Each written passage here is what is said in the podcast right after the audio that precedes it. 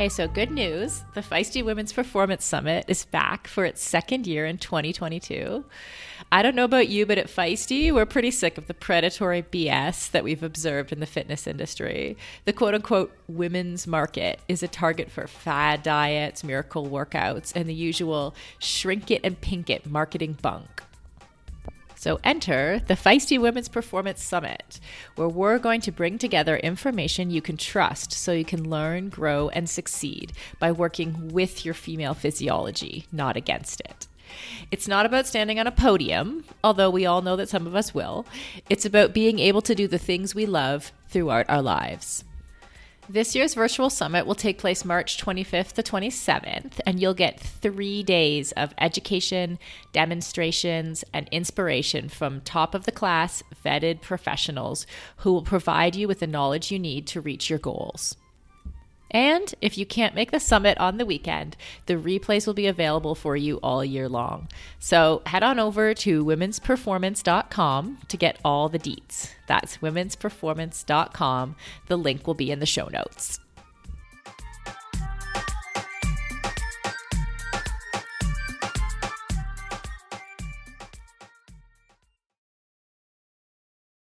So, Lisa, I have been in over my head with so many uh, clients around that, uh, yeah, I have not kept up with Winter Olympics the way I should have, um, especially in comparison to how much we dissected Summer Olympics. So right. shame on me for not keeping up with that. And literally, the only thing that I've done that's been sports related, whether it's internationally or nationally, was watching the halftime show. And not even I didn't even watch that live. Right? I I waited till the next morning and watched it because it was already on YouTube.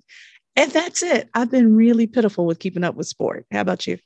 Well, I did not watch the Super Bowl, nor did I watch the Super Bowl halftime show um, live or afterwards. So, but I have been intermittently watching the Winter Olympics and random stuff like skeleton and um, other stuff. I don't know, biathlon, the shooting one, the shooting and the skiing one. And then ice yes. skating. I've been watching a lot of ice skating. So I have some thoughts around that. I also have some thoughts around the NFL. oh, well, there's been some drama with the ice skating, and there there's been how many years? 30 years of drama uh, with the NFL. So let's talk yeah. about that. I'm Dr. Shauna Payne Gold, and I go by she, her, her pronouns. And I'm Dr. Lisa Ingarfield, and I go by she, her, hers. Welcome to Unfazed, a podcast to disrupt your normal and challenge your brain to go the distance.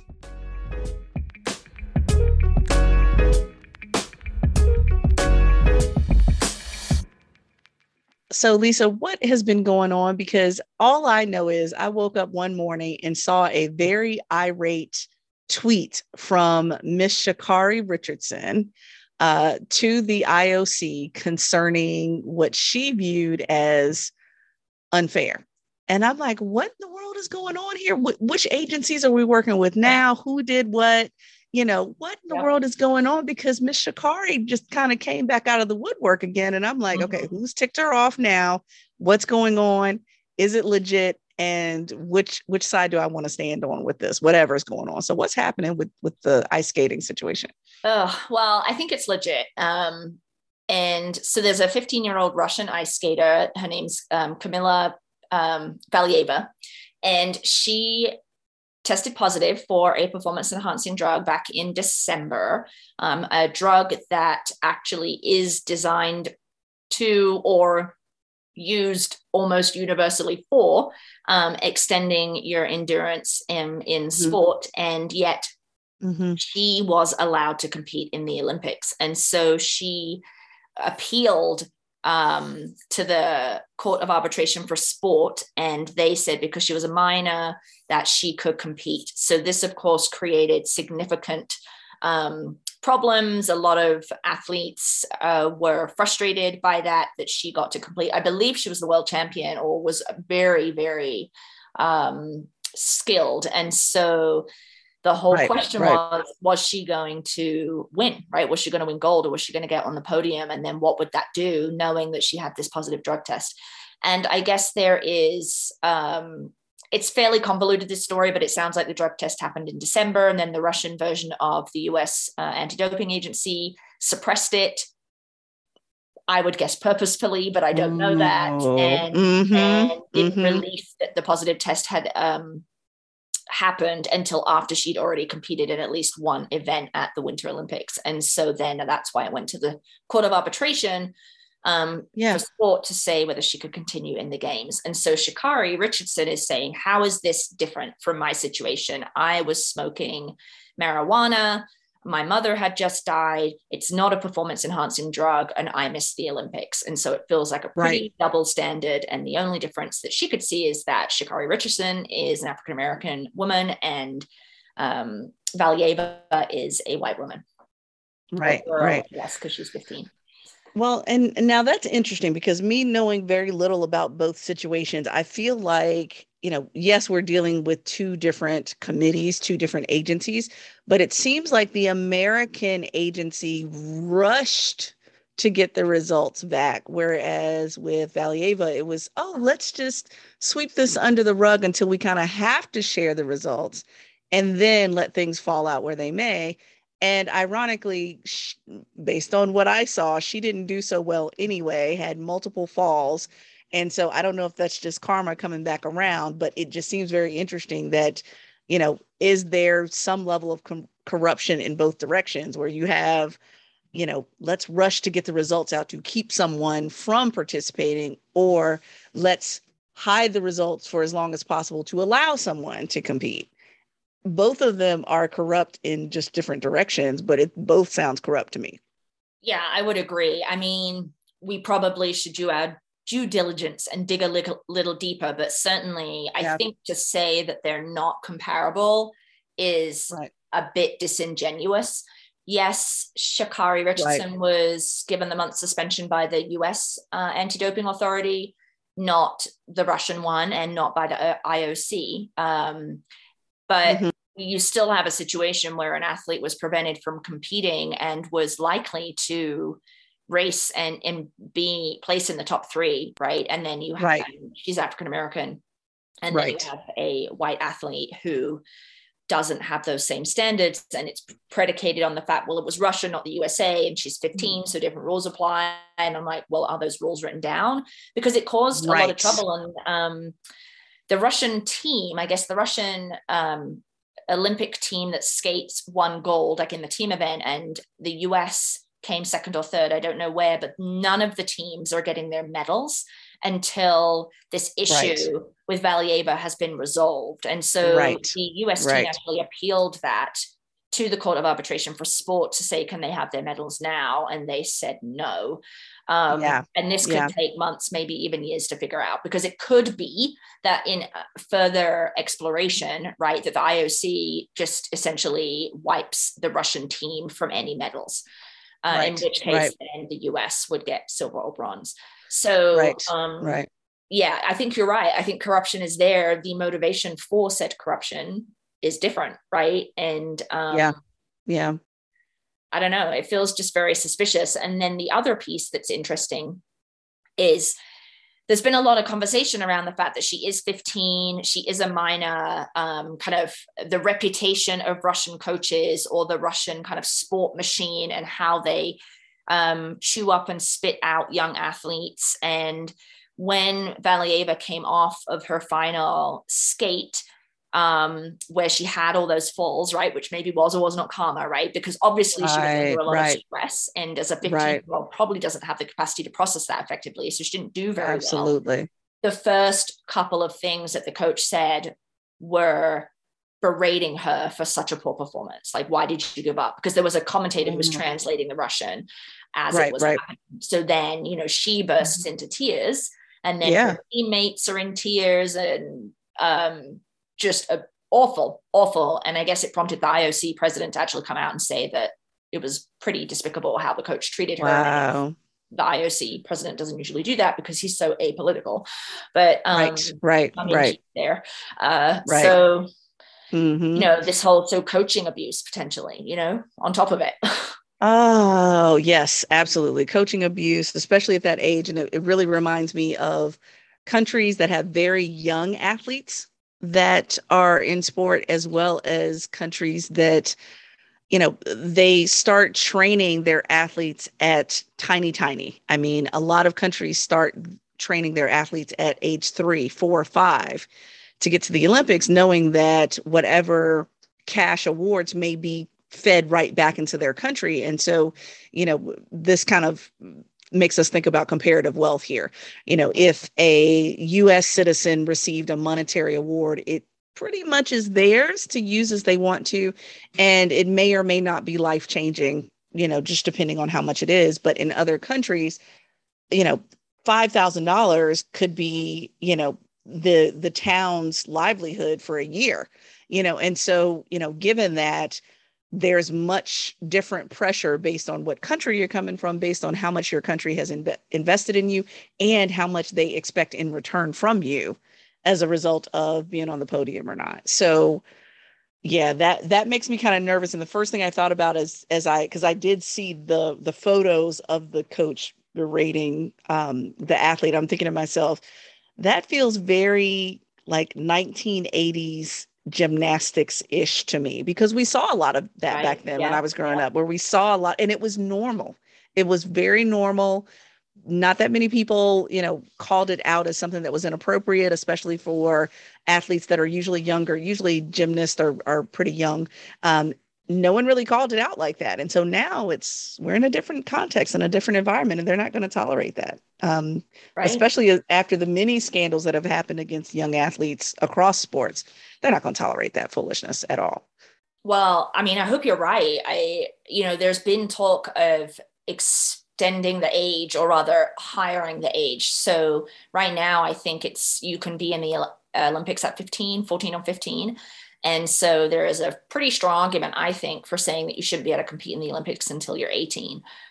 Would that mean that kids um, are then not beginning that intensive training at three or four years old? I don't know, but it would um, prevent that level of pressure, perhaps on the world stage at least, hitting a teenager who's not fully de- developed and has no capacity to resist. Yeah. You know? And see, that's going to be very interesting for those sports that thrive off of youth, you know, because a lot of, uh, especially when it comes to gymnastics and a few other sports, somewhat swimming, you know, it's almost as if you're quote unquote aging out at 18 19 like you're treated like you know geriatric in the sport because you've hit that particular age whereas for other sports that's pretty young. You know, 18 is pretty young.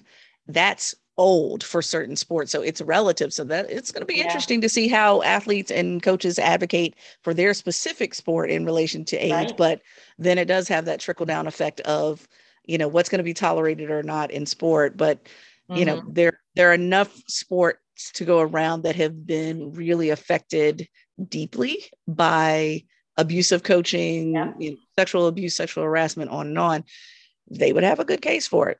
They would mm-hmm. truly have a good case for it. So, well, look, let's pivot a little bit because we haven't watched enough of um, Winter Olympics to comment on it, other than I have watched a lot of the um, environmental complaints.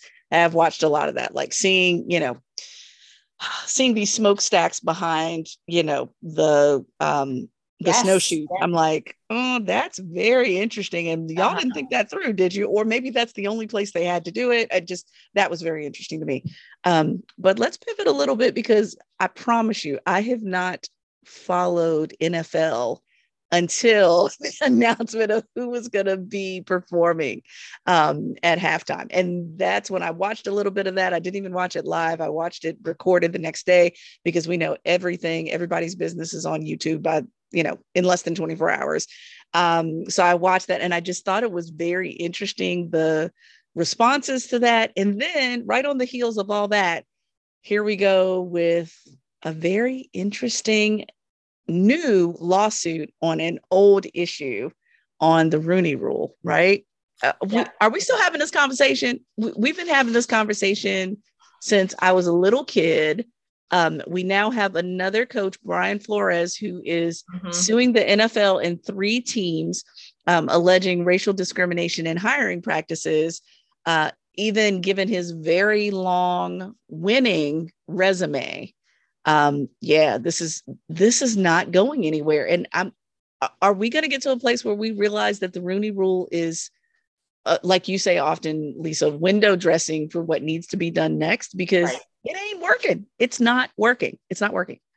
Yeah, I mean, I don't know that it's the Rooney Rule itself that isn't working. It is the largely affluent white ownership of teams in the NFL excuse me, that isn't working, yeah, in my yeah, opinion. Yeah. Um, I think that, um, you know, I, I wonder about that halftime show in terms of there's the critiques that have come out, right, are saying that it was um, an attempt by the NFL to address the fact that they are actually pretty good around um, race.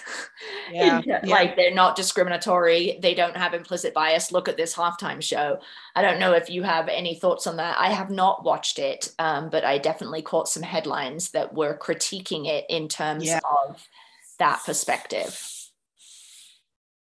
well, I do know now one of the stories that just uh, kind of popped up in January, and we'll see where it goes. Um, and this is out in your area, Lisa, um, that billionaire Robert Smith is considering um, buying the Denver Broncos if they hit the open market. And so he might legitimately be the first Black owner um, in the NFL in over 100 years. Wow. Yeah wow. in a hundred years. And so, and you know, obviously he could do it. His portfolio says he could do it. I think he's got a net worth of almost seven billion.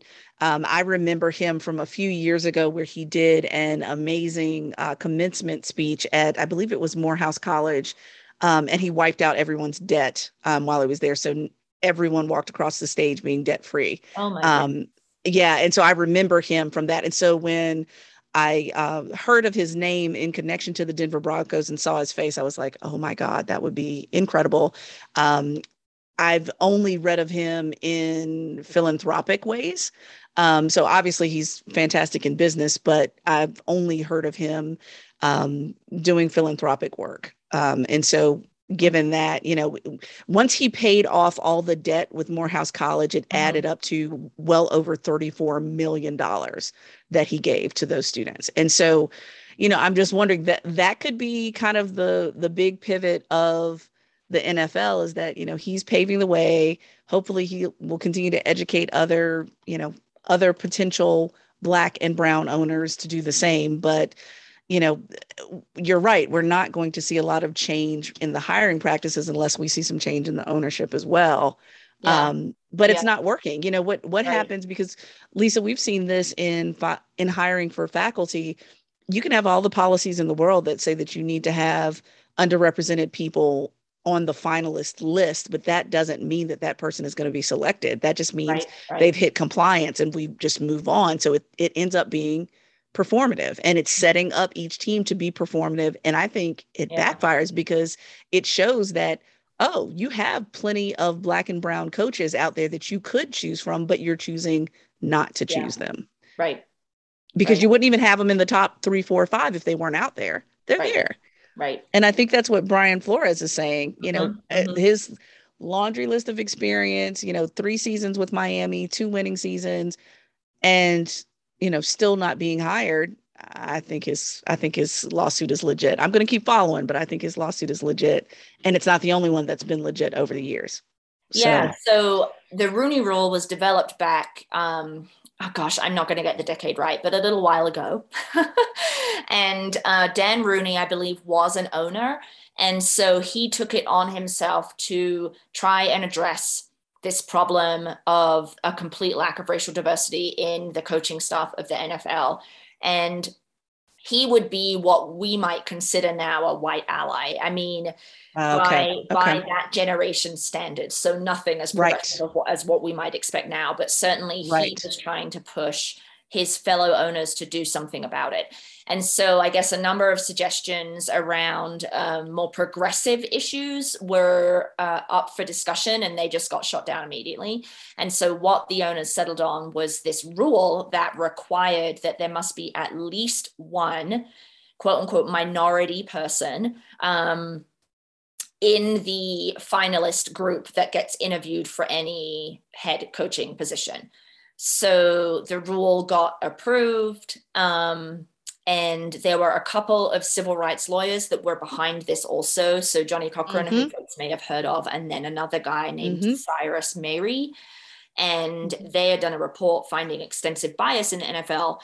So, despite the fact that um, teams with African American coaches had a higher percentage of games that they had won, they were less likely to be hired and more likely to be fired. So this that was kind of the impetus that pushed the NFL to do something about it. And so the first uh, head coach hiring after the Rooney Rule, the coach did not. I'm sorry, the owner did not follow the Rooney Rule and nothing really happened. Oh, um, okay. And then mm-hmm. I guess this Cyrus Mehri guy called the commissioner and said the rule is meaningless unless there's accountability. Right. Right. Like right, you have to hold right. them accountable, otherwise the rule is dead. It's before it even gets out of the starting gate. So again, then I don't think that first uh, owner was fined, but then the next person, the next owner that didn't follow the Rooney rule was fined something like 200 or $250,000. Now, remember, this was like 20, 30 years ago. So that's a significant amount of money. Right. And so at that right. point, when owners realized, oh, there's this monetary consequence if I don't do this, they all started to fall in line. And that's when you started to see the number of African American or um, non white head coaches, obviously still all male, um, increase. And so I think the height was about eight um, non-white male head coaches in the NFL. But then at some point in the last decade, another owner hired someone. I think it was Gruden, actually, the guy that just recently got fired for sending all those racist emails and sexist yes. and such, which is yes. kind of funny, right? That it would be the yes. owner that hired him. That didn't right. not funny, I guess, obvious. Right, it, it right. Follow the Rooney Rule, and then the commissioner Roger Goodell I did not find him. So I don't know whether there was a different commissioner at the time that the Rooney Rule was instituted, but what I do know is that that non-fining situation basically gave license to all these other owners to just ignore the Rooney Rule because now there's no requirement that they have to include minority candidates in their slate of candidates. Right, so right, right, right. The Brian Flores, right? Um, uh, yes, so, yes. Which is yeah, then just opens the door for people to continue doing whatever they want, knowing that there's not going to be accountability, and then having eh, you know the precedent of going back to say, well, wait, you didn't do anything to them. Why are you doing something to me? No. Exactly. Exactly. Oh, oh my gosh, incredible. Well, and you know, I'm I'm interested. I, I, I cannot wait. Hopefully, we'll hear something from Roger Goodell, the the um, commissioner, because he has had kind of a journey along this process of thinking about this when it comes to a lot of different things. I mean, I remember when um, you know he was interviewed to really speak to even all of the uh, hoopla that happened around Colin Kaepernick, and at first the silence around it, and then speaking of it later, saying that you know kind of condemned it, and now saying, "Oh, we were wrong." You know, I'm I'm interested to see if he's moving along this trajectory of wait a minute maybe we knew we do need to get more aggressive. What are we going to do? I know um, lisa you and i recently um, noticed that the nfl did hire some more staff that specifically focuses on um, on diversity equity and inclusion yeah, work. yeah. so I, I believe they either already had a chief diversity officer or they were hiring a deputy chief uh, deputy diversity officer. So they have staff who are supposed to know next steps around this. Let's see if they empowered them to do the work around it right? Yeah, yeah. Um, because that's what's going to be interesting. Robert uh, uh, Roger Goodell has. Uh, I'm not saying he's anywhere close to someone I would consider an ally, but I am saying that he's had progressively awakened moments um, when it comes to Black Lives Matter moments, et cetera uh, I I want to sit back with the popcorn and see what happens next in regards to this, knowing that he's on that journey, right? Um, because why why have diversity officers in on your staff if you're not going to allow them to do anything and they are now performative? You will get called out on that yeah. by maybe not by current players, but certainly by retired players and those that no longer um, have to play beholden to the NFL or their specific team they're going to speak on it. Hall of Famers will speak on it. A lot of folks will be free to speak on it for sure.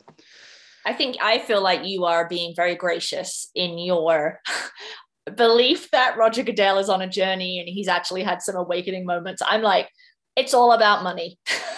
it still is absolutely. I, I mean, like, you know, I like it's completely disingenuous. He's doing it because his hand is being forced. well, you know, I agree, and and that's where I I don't think our points are incompatible. I think that he has had ongoing awakening moments, but that doesn't mean that those awakenings are going to overshadow money. They they won't. Right. Not as commissioner, they won't. Now, maybe one day, if and when he retires and he's no longer commissioner, maybe he may say some things that he wouldn't say as a commissioner. But mm-hmm you know e- even for me i feel very similarly to you that money is going to speak more loudly than equity will ever speak when it comes to that league flat out. And yeah. so you know i'm i'm not keeping the bar high. I'm just saying that i've seen some progress. Definitely not an ally but some progress. Let me just leave it right there. So yeah. Yeah, yeah i agree with you. Although i mean wasn't it what what was that um rule that was in the NFL until very recently. They were still using it to determine was it opening pay, like the assumption that uh, non white players were genetically less intelligent? And that was still oh yes yes yes. being used right? Yep exactly. Yeah it sure was. Yep. And that only recently went away. So yeah right. you're right, right yeah, so this is one of the many reasons why I no longer follow the NFL and I gave up my season tickets to the Denver Broncos. Um, yeah, well, I just and like do it. Well, and I'm with you on, you know, that is one of the things I thought was very interesting about about the Super Bowl, of course, is that oh, interesting. A lot of my people who have been boycotting the NFL for years now came out of the woodwork to watch the halftime show. And I'm like, I'm trying not to be judgmental, but let me yeah, be quiet. Right. I'm just gonna stay right here. So yeah, that's good. That that to me was very interesting because it was kind of like that is a catch 22, right? Because you don't you may not support the NFL overall, but once you finally see artists that you do support and they are being highlighted by the NFL, even if it's for their selfish reasons, because remember, halftime uh halftime artists don't get paid. Let let's remember that. Um, so given that mm, you're trying to be supportive of your favorite artist, knowing that you're really not cool with NFL, eh, mm. at the same time, that's messy. Okay, so I didn't know that they don't get paid. They don't get paid, girl. They don't get paid. Why? Yes. What? And and when tons.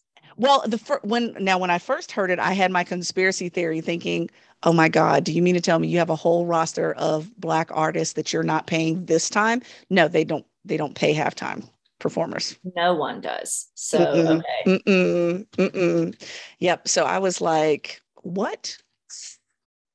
Are you serious? And so Dr. Dre, from what I read, put in 7 million for the performance to be exactly what he wanted it to be well, I guess that's what you do when you have all that money, right? I don't need to get paid. Plus, I'm going to give you money to make it perfect. uh, yes, I, I want my art to be perfect. How about that? So, yeah. So uh, in Forbes magazine, it was mentioned, quote unquote, we do not pay the artist.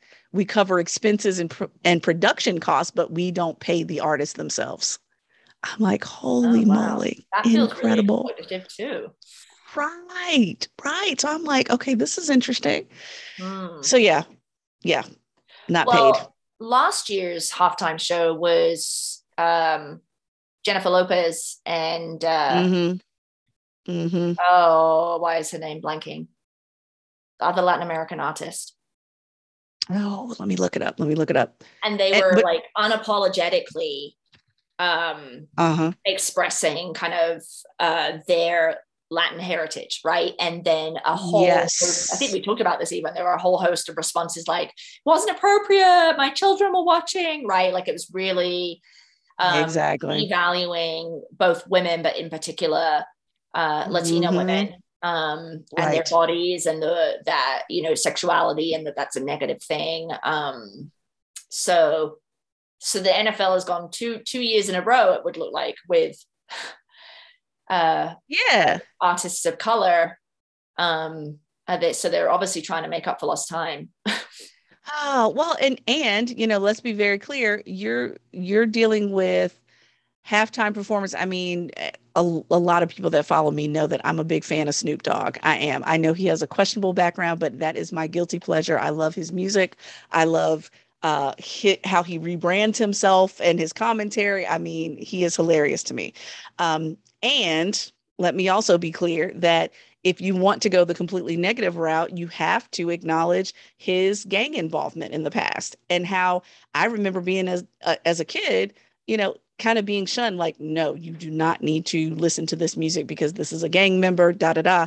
And now featured artist at halftime for the Super Bowl, one of the biggest sports yeah. venues ever across the globe. But yet this is a featured person. So you know, I, I, think it it gets interesting how we mm-hmm. so quickly forget the past. We so quickly forget, you know, how people evolve over time or don't evolve over time. And again, it's art. I mean, there are a lot of people that I'm thinking to myself, you all are ridiculous if you have not fully enjoyed this halftime show because these are all incredible artists that have, you know, of course, award winning, but I'm talking about breaking uh, breaking all kinds of records mm-hmm. that Michael Jackson held, et cetera. And, you know, there's always going to be someone who doesn't care for it because it's art.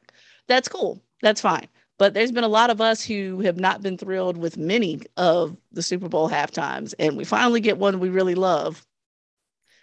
Art is in the in the eye of the beholder, I guess. But here we are with it. Yeah. I mean, I definitely um, have problems with Snoop Dogg, um, particularly around his sexualization of women and objectification of women. And I also have significant problems with Eminem, who I find to be abhorrent given that he sung about murdering his wife. But, you know, so, um, yes. but I do appreciate the guilty pleasure thing because, you know, this is what's so like, this is a total digression, but yeah, yeah. Chris no- Chris Noth, Chris Noth from Sex and the City, Mr. Big. Yes, he's, yes. He's been accused of um, sexual harassment, sexual violence, and I'm just like, God fucking damn it, no, right? Because the Mr. Big, as problematic as his character is, I'm like, it's Mr. Big right? And I'm like, God damn it, why, why, mm-hmm. right? Yeah. Mm-hmm. So I get it. Well, get but see, now here's, but let's go to another thing that I thought was really interesting about eh,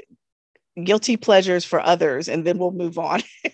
is that there are a lot of people that were fat shaming 50 Cent after Oh. the Super Bowl show. And I thought was very interesting because the rationale for fat shaming him was you know how much of a troll he is in social media and how he's always talking about women's bodies and how he's always degrading you know especially women but women of color it seems to be primarily and so i thought that was interesting too yes. where i because i posted something on my social media specifically calling out fat shaming and some of the immediate responses to that were mm. hold up we may be wrong with the fat shaming but he is also wrong with years of trolling women and their bodies mm-hmm. and what he perceives as what's wrong with their bodies. So I think there's guilty pleasures going in different ways where, you know, and these are wonderful human beings that I that obviously they mm-hmm. follow me, I follow them, and their guilty pleasure is fat shaming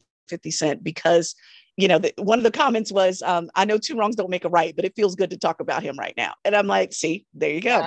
Yeah, yeah that I, is I interesting, um, right? Because of- you're like, he's been hurtful and harmful to so many people. And so essentially they're That's reflecting right. that back at him to say well That's how right. does it feel now? I don't know how it feels for him to he probably doesn't care. Maybe he does but if he does then maybe that feeling is an educational feeling. But you're right two wrongs mm-hmm don't make a right so how do you respond i feel like we've just like gone off the rails here in terms of our discussion so yeah that's that's cool i mean that's what happens when you have so much going on with uh, the winter olympics and yep. uh, the uh, the super bowl halftime show which a lot of people have been uh, pegging as um, mm-hmm. a concert where you know some football might just break out there right like no one really a lot of folks really didn't care as much about the football right. as they did about the performers. So yes, true. absolutely.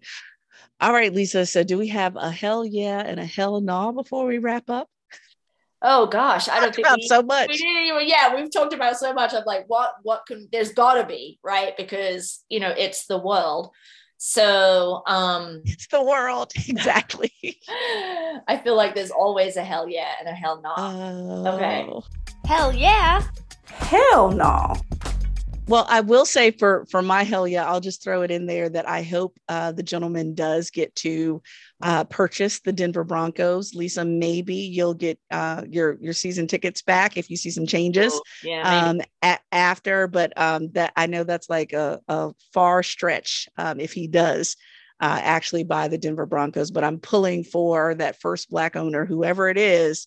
I'm pulling for them to not only own uh, own the actual team, but make some very sweeping changes to be an example that it can be done um, to the other to the other team. So that's that's my hell yeah. I'm rooting for him and and other uh, future uh, owners, of course. Um, Okay, okay. Then my hell nah, I think will be I listened to or read an article in the Atlantic about sexual harassment and HR. And Shauna and I have often said that uh, HR is the place that diversity, equity, and inclusion goes to die because it is the Yes. wrong place to put diversity, Yes. equity, and inclusion. And this article Yes. was um, an investigative journalist article related to sexual harassment in HR. And essentially, the long and short of it was that it's the wrong place and it's problematic because ultimately, all of the trainings that we go through and all of the awareness is largely just to cover the employer's ass, right? So it's not Mhm. really about supporting survivors.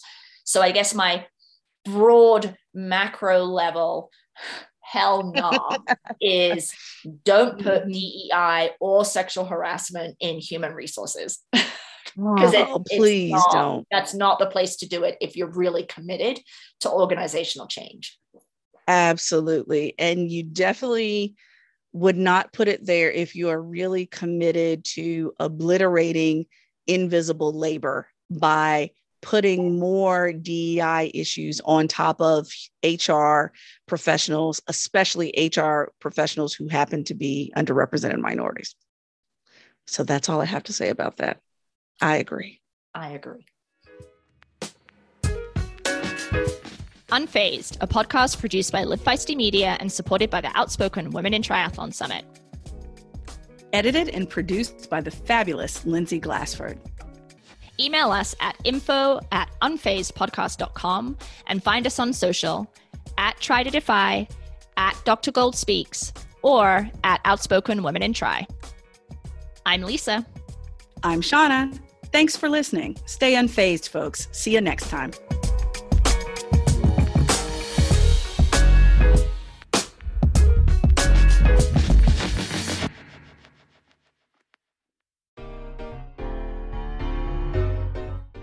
Whether you run, ride, hike, or swim, you understand what it means to push harder, reach farther, and go the extra mile.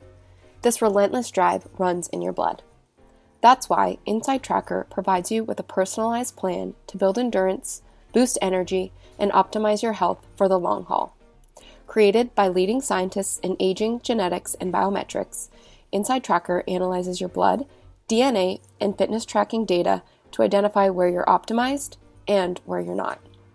You'll get a daily action plan with personalized guidance on the right exercise, nutrition, and supplementation for your body. And when you connect InsideTracker with your Fitbit or Garmin, you'll also unlock real time recovery pro tips after you complete your workout. It's like having your own personal trainer and nutritionist in your pocket. For a limited time, you can get 20% off the entire InsideTracker store. Just go to insidetracker.com forward slash feisty and use the code feisty for 20% off. That's insidetracker.com forward slash feisty.